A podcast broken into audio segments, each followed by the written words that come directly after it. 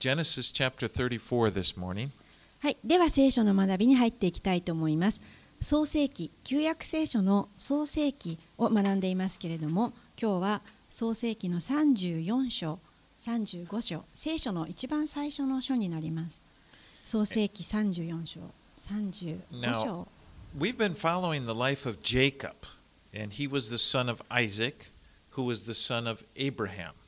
はい、私たちはあのアブラハムの子、イサクの子であるヤコブのえー人生を今たどっています。34章ですね。And these men are referred to as the patriarchs, and what that means is they're, they were the fathers of the faith. でこれらのアブラハム、イサク、ヤコブという人たちはあ族長または父祖と呼ばれています。彼らは信仰の父として教えられています。And the nation of Israel is going to descend from Jacob, and then Jesus will come through the, the nation of Israel. このイスラエルの民というのは今日学ぶこのヤコブから出てくるんです。そしてこのイスラエルの民を通してやがてイエスが生まれます。And this is the reason the book of Genesis focuses primarily on the lives of the patriarchs. なのでこの創世記は特にこの主だったところで族長このイエスの父祖にあたる人たちの話をするわけです。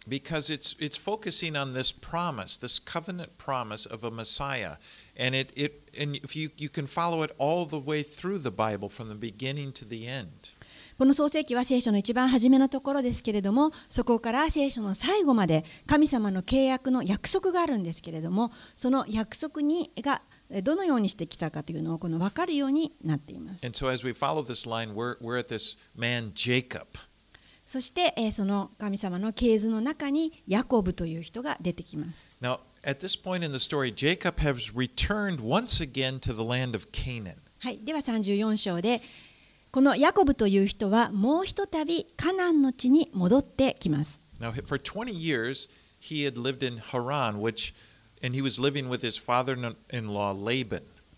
このカナンに戻ってくるまでの間彼はラバンという叔父のところにいました。それは、えーハランという地です。And those were difficult years. まあ、20年間いたんですけれどもその時代は彼にとってはとても大変な時でした。And at the end of them, he basically ends up running away from Laban. 結果的にこのヤコブは大変だったのでこの叔父ラバンから逃げることになりました。And then he goes back to Canaan and he's greeted by his brother Esau. そして彼はカナンの地に入ってきて、えー弟あごめんなさいお兄さんであったエサウに会いそして挨拶をします。And remember, he was so afraid because when he left, Esau was so angry that he wanted to kill him. このヤコブは兄エサウに再会するのをとても恐れていました。なぜならこの20年前にこの兄は自分のことを殺そうと思っていたからです。ところが驚くことに、このエサウは暖かくこのヤコブを迎えてくれました。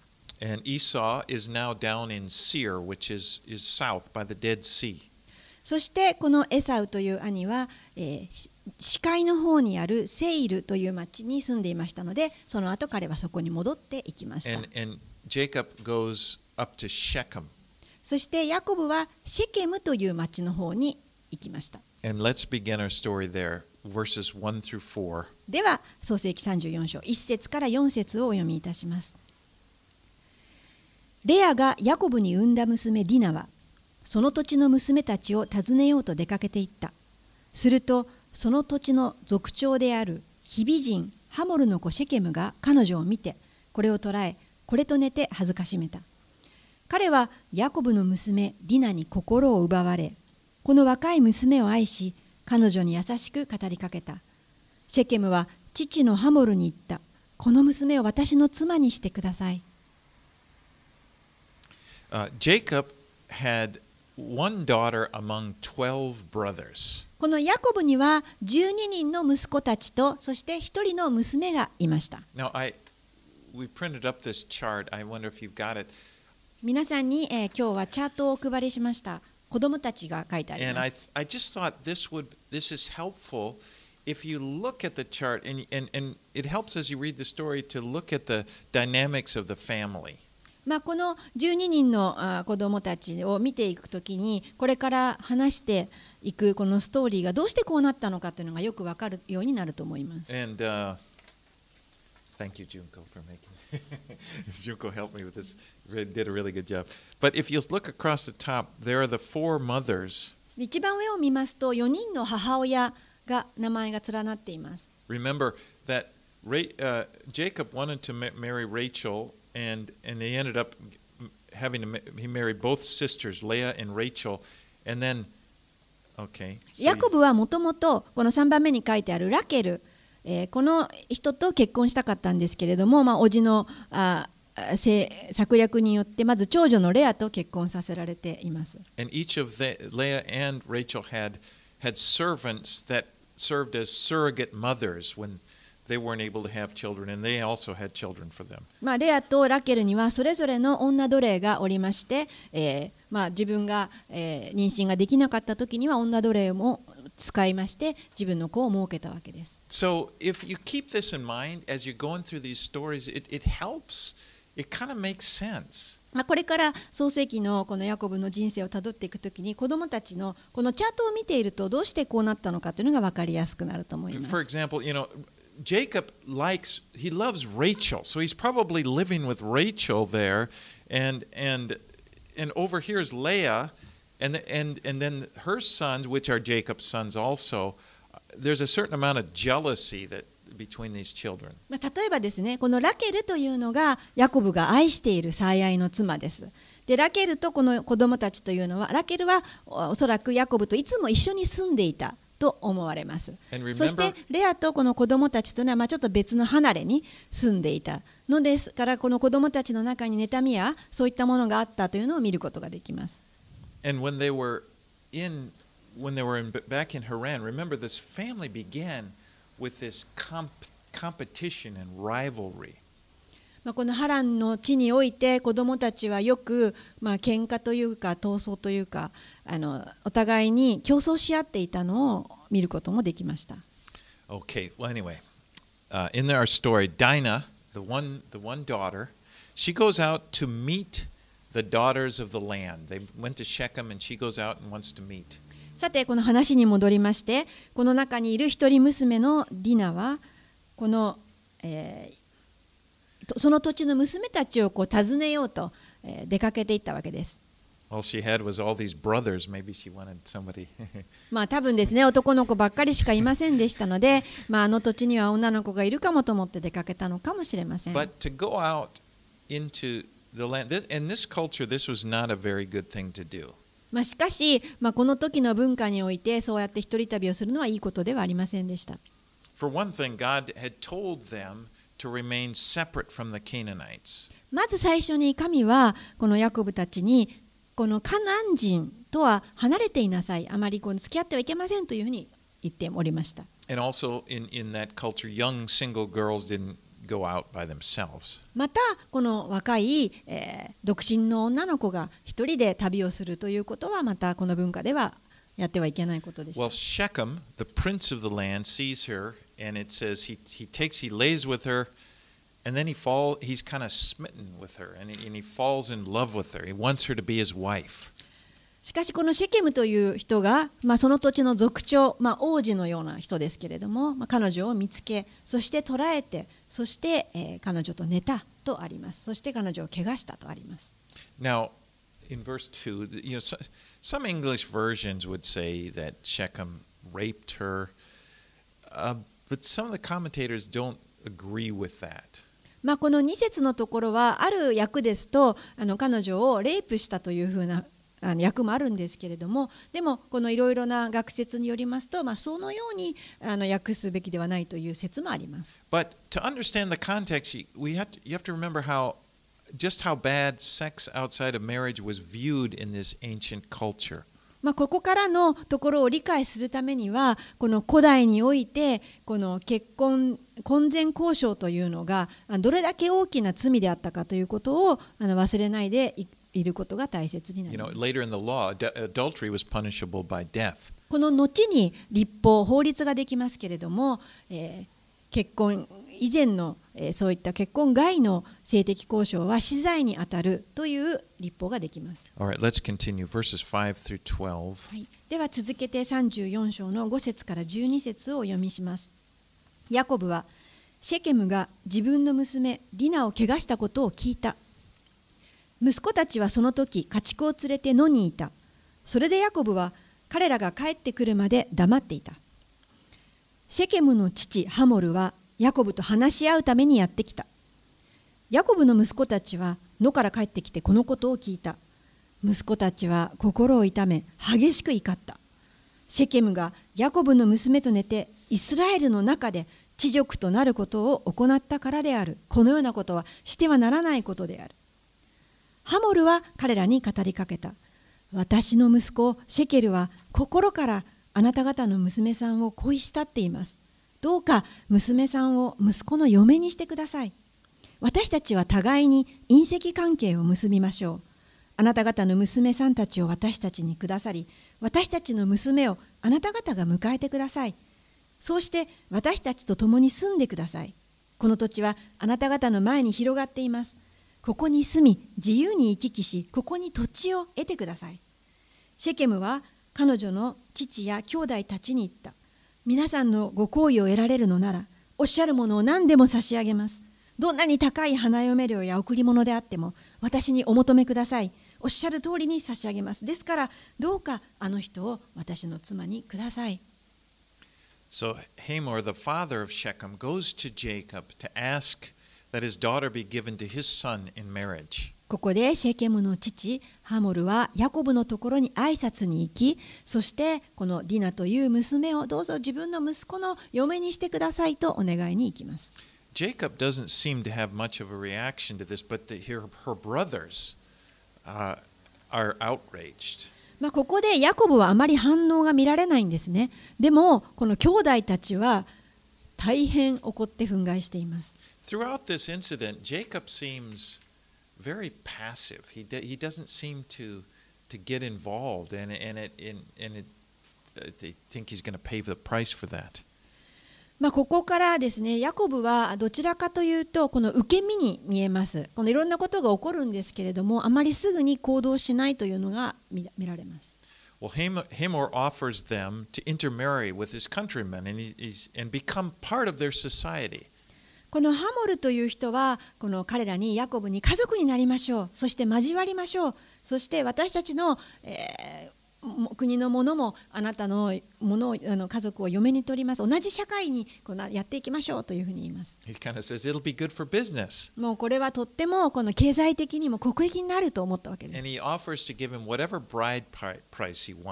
そして花嫁料はもうどんな値段であっても払いますというわけです Okay, let's read verses 13 through 29. で続けて34章の13節から29節までお読みいたします。ヤコブの息子たちはシェケムが自分たちの娘ディナを怪我したのでシェケムとその父ハモルを騙そうとして答えた。割礼を受けていない者に私たちの妹をやるようなそんなことは私たちにはできません。それは私たちにとって知辱となることですから。ただし次の条件でなら同意しましょう。もしあなた方の男たちが皆割礼を受けて私たちと同じようになるなら私たちの娘たちをあなた方に嫁がせあなた方の娘たちを妻に迎えましょう。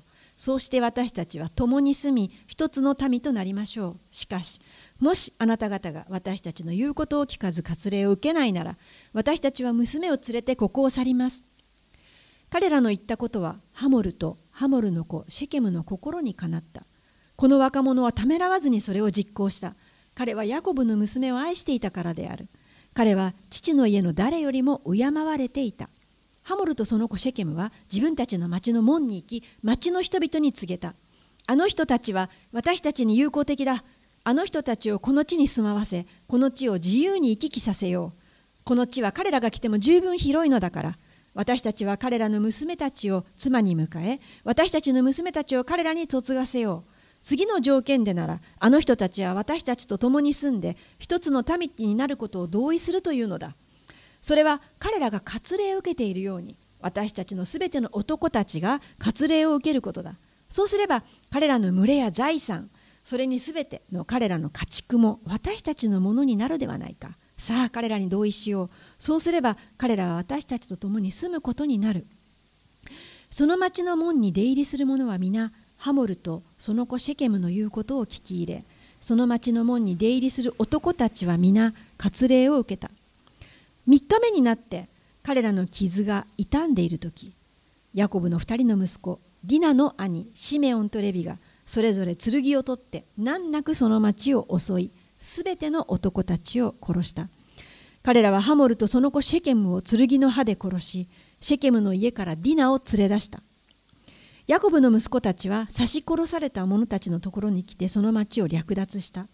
自分たちの妹が汚されたからである。彼らはその人たちの羊や牛、ロバ、それに町にあるもの、野にあるものを奪い、その人たちの全財産、幼子、妻たち、家にあるすべてのものを捕虜にしたり、略奪したりした。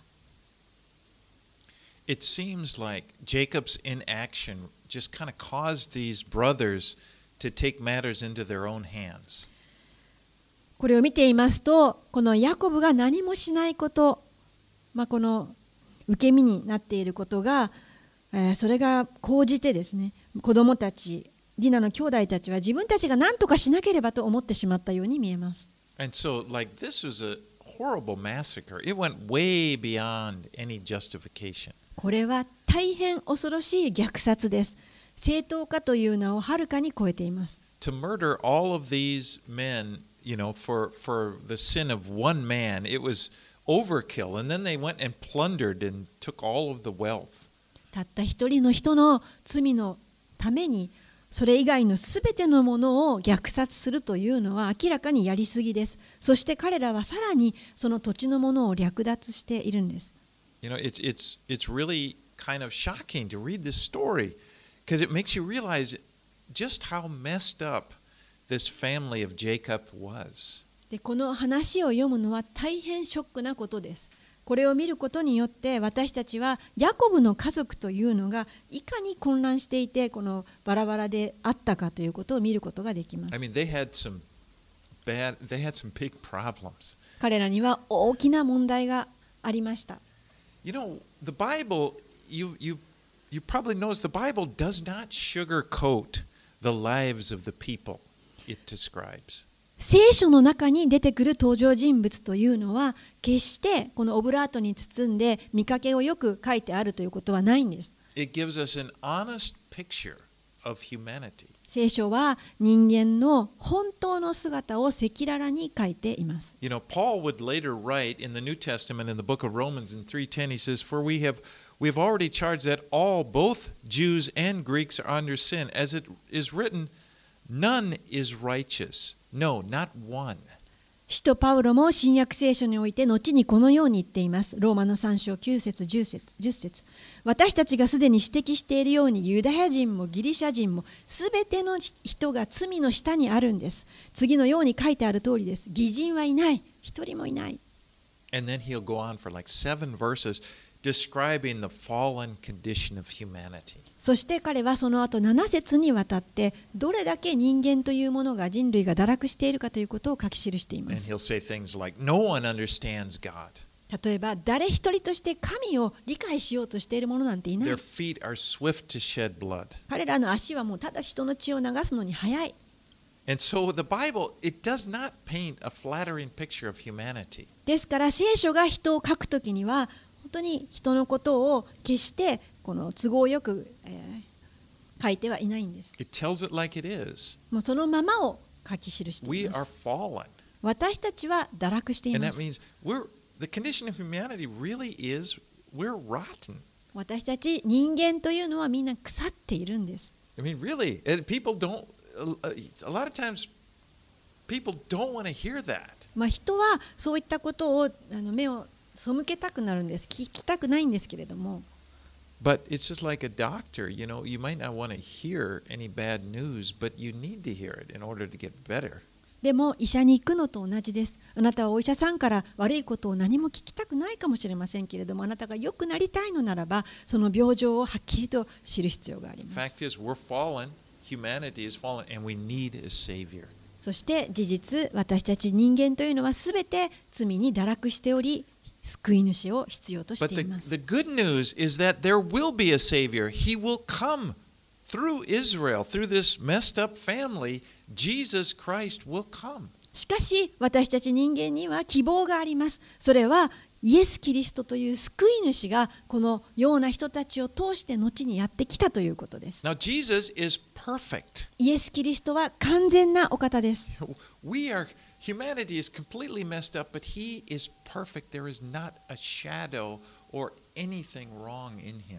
私たち人間は本当に罪で、堕落していますけれども、イエス・キリストというお方にはその罪の影一つさえも見当たらなかった。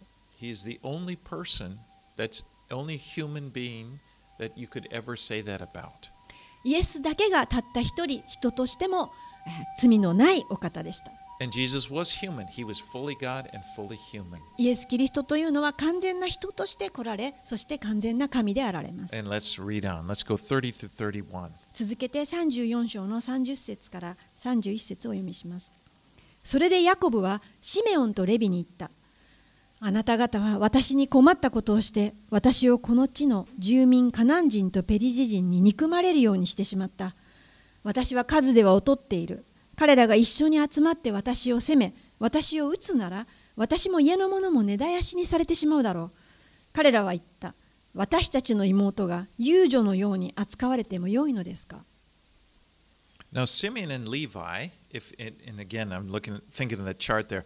You'll notice they're the two older sons of Jacob that were born to Leah. まあ、このシメオンとレビという人は先ほどのチャートで見ますと2番目と3番目ですね。このディナのえー上の方のお兄さんのうちの2人です。And Dinah is their, their sister, both, both father and mother. このディナというのはこの10番に書いてありますけれども同じ父と母を持つ彼らの妹です。But we, you, you gather from this confrontation between Simeon and Levi and, and their father that they don't respect their father. シメオンとレビがこのお父さんに向かっている姿に目を留めてください。これには、えーお父さんに対する尊敬は全く見られません。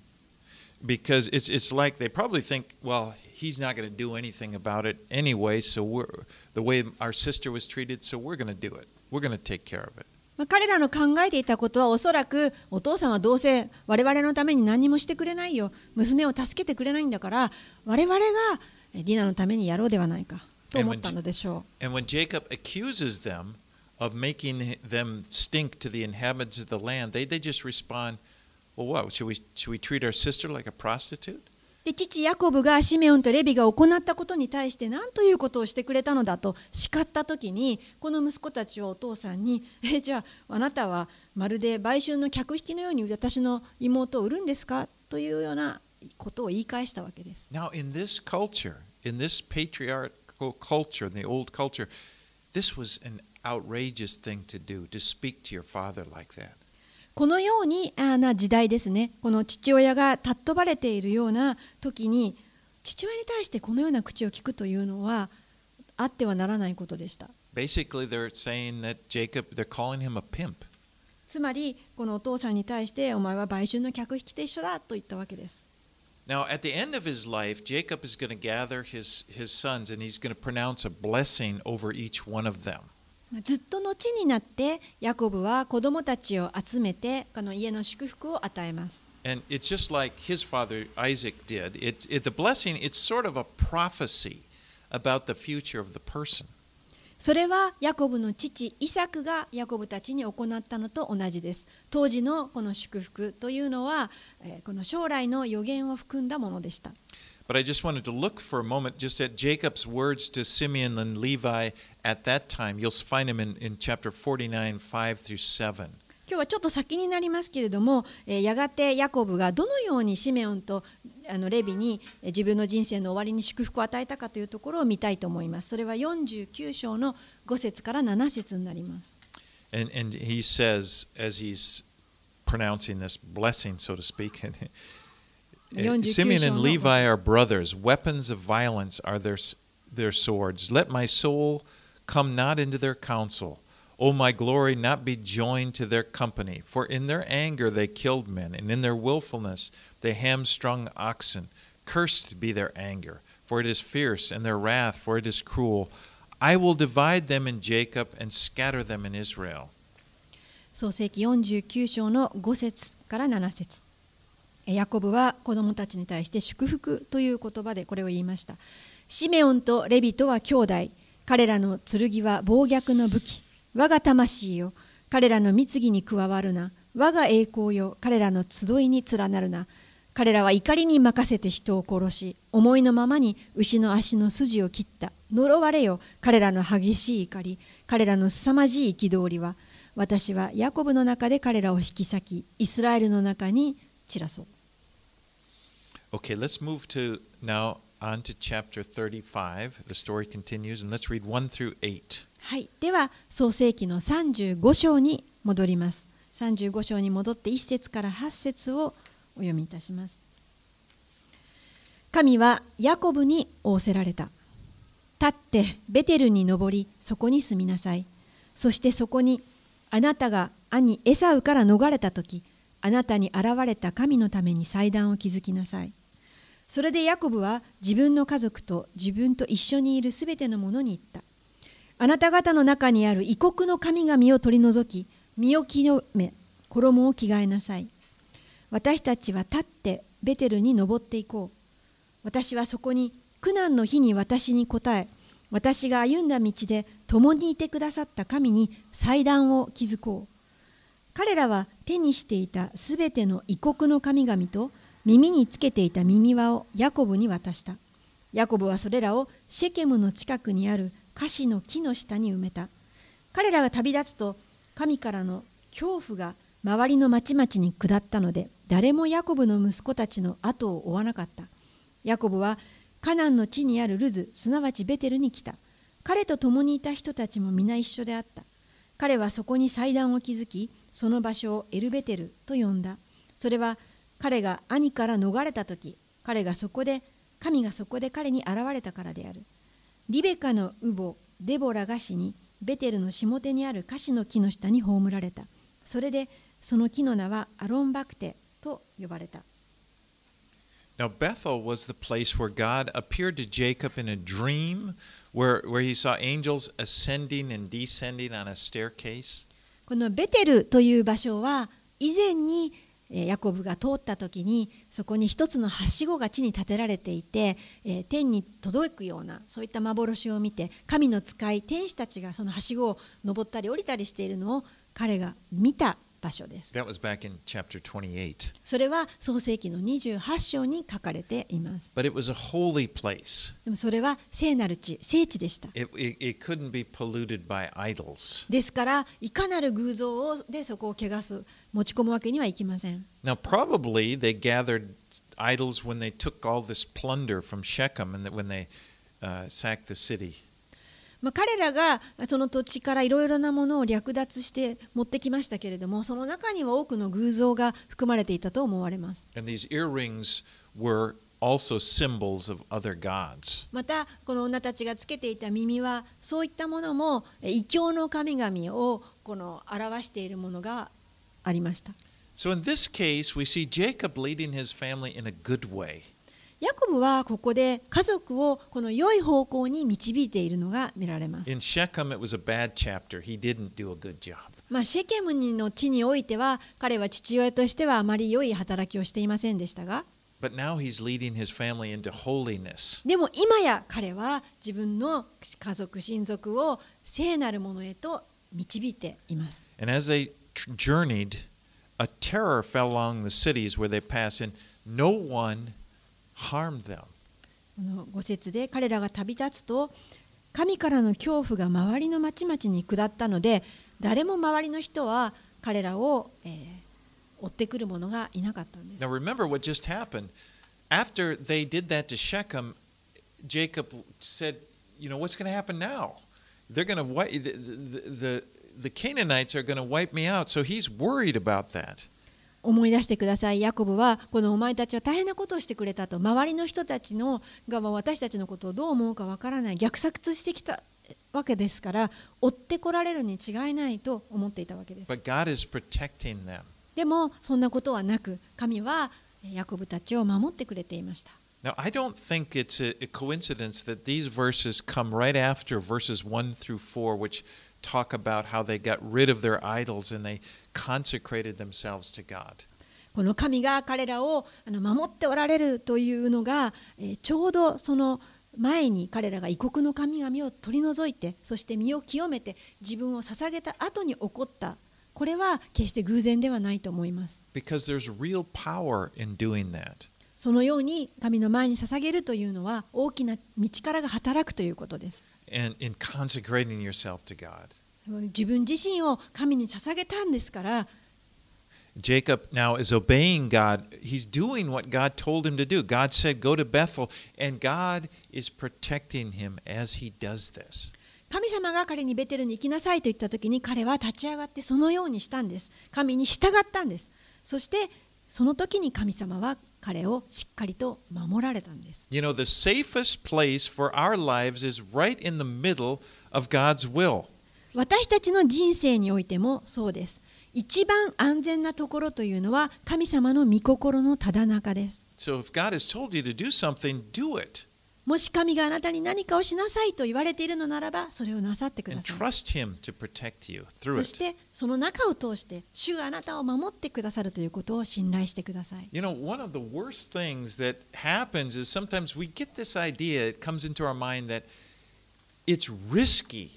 to obey God.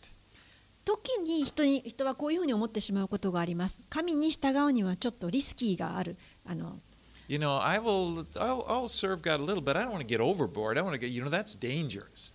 まあ、この神様に従っていきたいあっちに行ってみたいけれどもこういうことをしてみたいけれどもでもそれにはこれこれの困難があるかもしれないのでまずそっちをちゃんとしてから神に従おうかな But the truth is, the safest place is right in the middle of God's will. でもそうではないんです一番安全な場所というのは神様の御心の中に歩んでいるということです doing what he tells you to do. 神様が言われていることをするということです Now, it must have been a special time for Jacob to come and see Bethel again.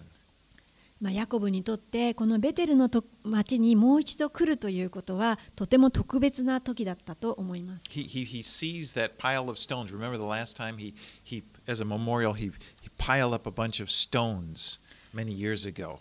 彼はその地に来ると石が積まれているのを見ますけれどもこれは長い間ずっと前に彼自身が神にえーの前に積んだ石でした。Remember, at that time he was all alone. He was running from, from Esau. He didn't have a thing just 彼はその時まだ何も持っていませんでした。ただ、兄に追われて、その地にやってきて。何も持っていませんでしたから、石を枕にして寝た、そういった場所でした。彼がもうひとたび見たそこに積まれた石の中には、自分が昔、石の枕として使った石が積まれていたかもしれません。But when he was coming, remember, God used that vision to show him he's not alone. そして神様はその時の彼にあなたは一人ではないということをこの天使やそして神様の言葉によって表して見せてくださったんで And す God promised him, He says, I'm with you, 神様はその時に私はあなたと共にいると言われました。And I'm going to bless you. そしてあなたを祝福し守ると And those words gave him so much strength. でそのような御言葉があったから彼は本当に力づけられたんです But now, in, in, in, also, he's reminded he's coming back, and now he's got a lot. God has blessed him. そしてそのように神様からの祝福を得た場所に彼は戻ってきました。今や彼は多くの家畜、たくさんの祝福を持ってその場所に戻ってきています。 Anyway, the trip to Bethel, Bethel was not without tragedy. It says, though, that Deborah, Jacob's mother, uh, Rebecca's nurse, so his mother's nurse, whom he was probably very close to, had died there. まあ、このベテルの地はそのような祝福の場所ではありましたけれども何も悲しみがなかったわけでもありません。ここを見ますとこの自分の母親リベカの乳母があ共にいた彼が面倒を見ていたのでしょうその乳母がそこで死んだと書いてあります Now, at this time, she was probably very old, and it was probably her time to go. 自分の母の乳母ですからもうかなりのお年を召していたと思いますけれどももう彼女はそこで任命されます She was buried there at Bethel. でこのベテルというところにえー埋葬されました。Okay, let's continue on 9 through 15. で続けて35章9節から15節をお読みします。ヤコブがパダンアラムから帰ってきた時神は再び彼に現れ彼を祝福された。神は彼に仰せられた。あなたの名はヤコブである。しかしあなたの名はもうヤコブとは呼ばれない。イスラエルがあなたの名となるからだ。こうして神は彼の名をイスラエルと呼ばれた。神はまた彼に仰せられた。私は全能の神である。埋めよ、増えよ。一つの国民が、国民の群れがあなた方から出る。あなたから出る。王たちがあなたの腰から生まれ出る。私はアブラハムとイサクに与えた地をあなたに与える。あなたの後の子孫にもその地を与えよう。神は彼に語ったその場所で彼を離れて登っていかれた。ヤコブは神が自分に語られた場所に柱を石の柱を立てその上に注ぎのブドウ酒を注ぎさらにその上に油を注いだヤコブは神が自分と語られたその場所をベテルと名付けた So God appears to Jacob once again, 神様はここでヤコブにもうひとたび現れてくださいました and he says to him, Your name is Jacob. No longer shall your name be called Jacob, but Israel shall be your name. 今度は神様はこのように言われましたあなたの名はヤコブであるしかしあなたの名はもうヤコブとは呼ばれないイスラエルがあなたの名となるからだと言われました Now, if you remember back in, in chapter 32, when he was wrestling with that man uh, that turned out to be he God, that, that God had already given him the name Israel at that time. 覚えてらっしゃる方もいると思いますけれども32章において、えー彼はある人と格闘をしましたヤコブはでその方というのは実は神であったんですけれどもその時に彼はすでにお前はイスラエルと呼ばれると言われていました And he said in 32, 30, 28, it says, Your name, at that time, he said, Your name shall no longer be called Jacob, but Israel, for you have striven with God and with men and have prevailed. それは32章の28節に書いてありますその人は言ったあなたの名はもうヤコブとは呼ばれないイスラエルだあなたが神とまた人と戦って勝ったからだ So it, it seems like Jacob needed to be reminded of his new identity as Israel. つまりここを見ますとヤコブはもうひとたび神によって自分の新しいアイデンティティそれはイスラエルであるということを思い起こさせられる必要があったんです。And as we look at his life, we, we will see that at times he acted more like Jacob. Remember the, his old name, which, which meant heel catcher. And then at times he acts more like Israel, which means ruled by God. まあ、私たちがこのヤコブの人生をこう読んでいますと彼はある時はヤコブのように行動しある時はイスラエルのように行動します。というのはヤコブという名前にはかかとをつかむものという意味があるんですけれども彼はそのように立ち回りますしまたある時はイスラエルそれはこの神に支配されているものという意味があるんですけれどもイスラエルらしく行動することもあります。And it, you know, in the same way, we need to be reminded often of our new identity in Christ. で私たちもまたこの神にあって新しく作られているその新しいアイデンティティを持って行動をするということが大切になりま Because す。we can start, we can act like we're just the same person we've always been. We can act like the old, the old Jack or the old, you know, well, I don't want to say anybody's name, but you can act like the old person. まあ、私たちは、あまあ、イエス様を信じているとは言ってもこの信じる前の古い人、まあ、昔私がイエスを信じる前の古いジャックになってしまってそういった行動を振る舞いをしてしまうということがある人とはそういうものだからです。And we need the Lord to remind us that we, we are a new person. We are now a child of God with a new identity. 神様によって私たちは神の子とされたんですからそのような新しいアイデンティティを持って歩むということです ruled by the Holy Spirit. 精霊によって支配されていく人生 Well, here God repeats his covenant promise to Jacob, or I should say Israel, since he's given him that new name. ここで神様はこの同じ約束をこのヤコブに繰り返して言われたわけですあヤコブではなくてイスラエルと呼ばなくてはいけませんね And he promises that the nation that will come from him, uh, that, that he promises that a nation will come from him and that God will give them the land. 神様はここであなたから民が出るそしてこの民にこの地を与えるというふうに約束をされました So this family of Jacob's, that many times they, they look like a dysfunctional family.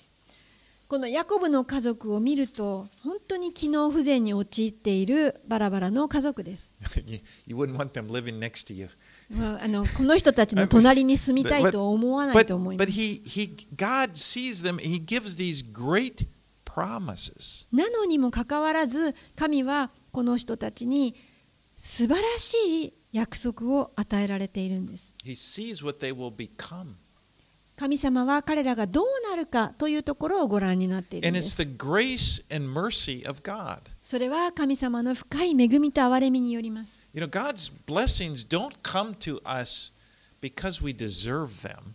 神様からの祝福というのは何も私たちが受けるに値するものだから与えられるわけではありません。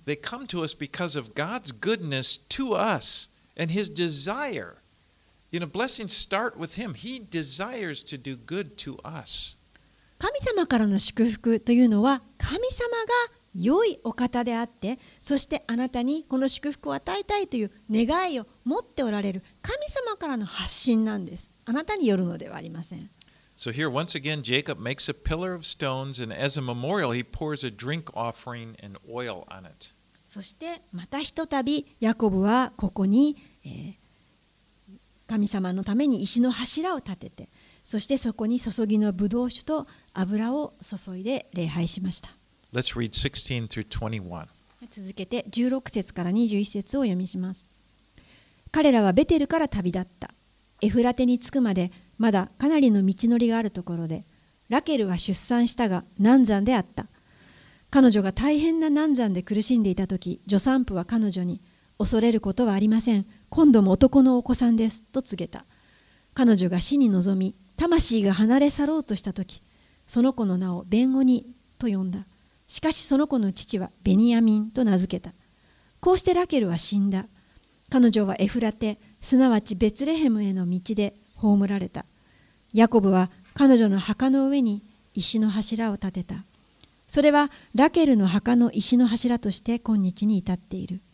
イスラエルは旅を続けミグダルエデルを過ぎたところに天幕を張った So Jacob's beloved wife Rachel dies, giving birth to their 12th son Benjamin.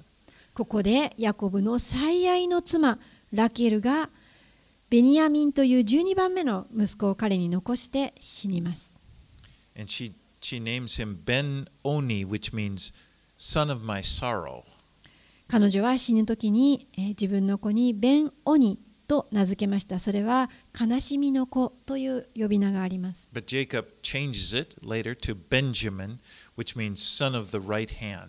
でも父ヤコブはその子の名前を後で変えてベニヤミンと名付けました。それはこの神の右の手にある子という意味です。And she's buried, she was buried a short distance north of Bethlehem. そしてヤコブはこのラケルの墓をこのベツレヘムの道のところに葬りました。But let's just read verse 22. 続けて22節のえー前半を読みします。イスラエルがその地にとどまっていたいた頃、ルベンが父のそばえビルハのところに行って彼女と寝た。イスラエルはこのことを聞いた。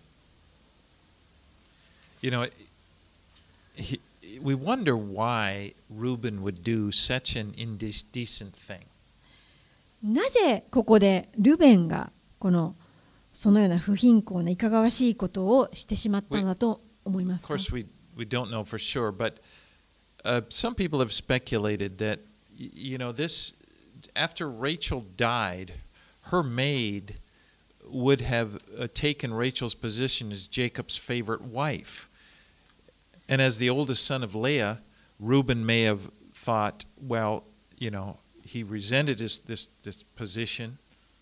まあ、あのこの学説的にはですねおそらく、えーこのラケルの死後ですねこのビルハという女奴隷がいましてそのビルハがこのラケルのまあ側室のところを取るであろうというふうに考えてこのレアの方のえ長男であったルベンが、えーこのビルハを汚すことによってそれを阻止したのではないかと言われています。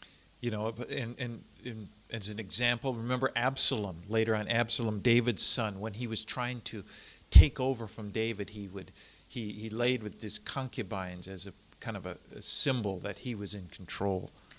まあ、ずっと後にですねダビデ王の、えー息子アブシャロムという人が出てくるんですけれどもそのアブシャロムも父親に反乱をするときに父の側室に手を出したことがありました、まあ、そういったことではないかと思います course, that's just speculation. まあ、多分?おそらくということで実際には分かりませんけれども But uh, once again, in, in, in 49, if you look again to that time when Jacob, at the end of his life, when he pronounces the blessing, and he brings this up.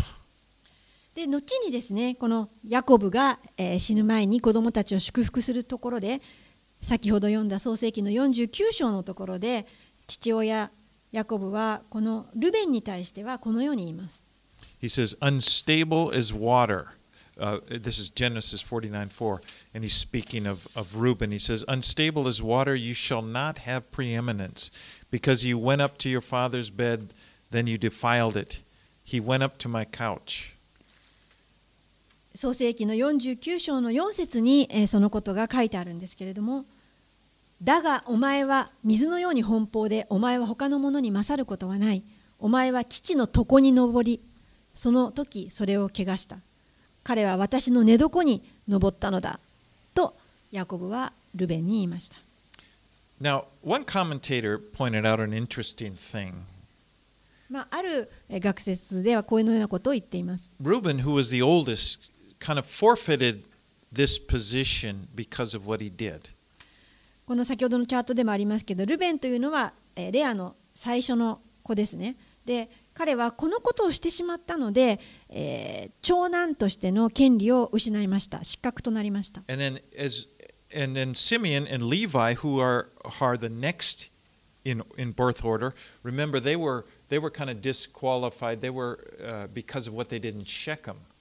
そして2番目3番目今度シメオンとレビというのが次の、まあ、調子の、えー順番になるので資格があるんですけれどもしかし彼らはシェケムで虐殺といったそういったことを行ってしまったので彼らもまたえー祝福をいただくことができない失格となりました But the next in line is Judah. でそして4番目にユダという人が出てき And ま if す you read there, he gets he gets the blessing of the the, the monarchy is going to come from Judah. この、えーし後にこの聖書の中ではユダから支配者が出るというふうに祝福をもらっているんです。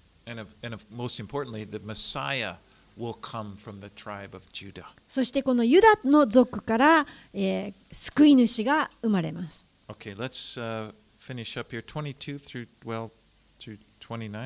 では35章のこの22節の後半から最後のところから29節までお読みいたします。ヤコブの子は12人であった。レアの子はヤコブの長子ルベン、シメオン、レビ、ユダ、イッサカル、ゼブルン。ラケルの子はヨセフとベニヤミン。ラケルの女奴隷ビルハの子はダンとナフタリ。レアの女奴隷ジルパの子はガドとアシェル。これらはパダンアラムで生まれたヤコブの子である。ヤコブはキルヤテアルバすなわちヘブロンのマムレにいる父イサクのところに着いた。そこで、えーはアブラハムとイサクがかつて起立していたところである。イサクの生涯は180年であった。イサクは年老いて満ちたり、生き絶えて死に、自分の民に加えられた。息子のエサウとヤコブが彼を葬った。So the 12 sons of Jacob are presented here to kind of show that the family stands complete. ここでヤコブの子供たち12人が書き記されています。そしてこの彼らの家族は完全なものとされました。In the Bible, the number 12 is a significant number. It, it, it, it, signific- it signifies, it represents completeness. 聖書の中で12という数字が出てきたときにはこれは大変意義深い数字です。それは完全性を表しています。Well, Isaac dies at the age of 180. ここでヤコブの父イサクは180歳で死んだと書いてあります He。lived a long life. 彼は長い人生を生きました。I mean, remember Isaac, he was the promised son of Abraham, and he was miraculously born when Sarah and Abraham were, were very old. このイサクという人はこのアブラハムとえーサラがとても年老いてからできた子でしたそして約束の子として生まれた子でした And he, he ascended. Remember how he was, he and his father Abraham were ascended Mount Moriah in God's obedience, and, and God had told Abraham to offer Isaac there as a sacrifice. このイサクという人は一度このアブラハムが神に従って、えー捧げなさいと言われた捧げ物としてモリアの山に一緒に登っていき自分自身がこの生贄のとして捧げられそうになりました And, and of course, at the last minute, he didn't. God said, "Don't do that now." And, and uh, God provided a lamb, a ram for the sacrifice. で彼は従って捧げられに行ったんですけれども神様がその子に手を下してはならないと言ってそこにいた、えー動物を与えてくれて、えーそそちらが捧げ物となりました So he went through all of that, and then he had the two sons, Jacob and Esau. そしてイサクは生きて2人の息子に恵まれましたエサウとヤコブでした And 40 years earlier, remember he thought he was going to die 40 years earlier, and he calls uh, his son to, イサクはまあ40年も前に一度もう自分は死ぬと思ってエサウとヤコブを呼び寄せてまあエサウに祝福を与えようとしていましたね。四十年前です。もちろんでも彼はそこから全然死にませんでした。でエサウに祝福を与えようとした時にヤコブが、えーお父さんであるイサクを騙して自分がエサウになりすまして祝福を得ました、So he went through a lot in his life. まあ、イサクの人生にもいろんなことがありました But now he's at the end of his life on earth. でも彼の地上での人生はここで終わりました And Esau actually comes up from Seir in order to, to help bury him. でこの息子のエサウはセールというところからこのお父さんを埋葬するために旅してやってきてくれました So we will continue on with the story of Jacob next week. そして来週もこのヤコブのえー家族この歴史が続いていきます Let's pray. お祈りします Father, as we study through this, I'm just reminded of your grace and your mercy. 天のお父さん、えーこの聖書箇所を学ぶにあたり、本当にあなたがどれだけ恵み深く、憐れみ深い方であるかということを思い起こさせていただくことができました。あなたは本当に私たちに対して忠実、誠実であられます。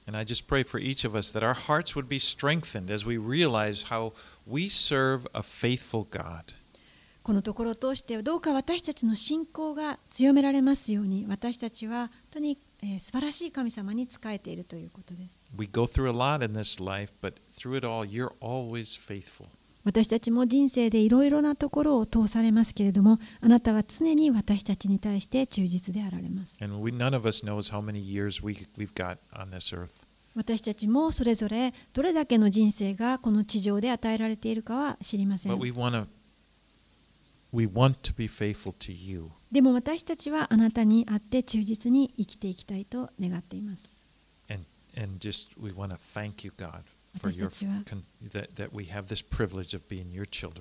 あなたの子供とされて生きられるこの特権を感謝いたします。イエス様の皆によってお祈りいたします。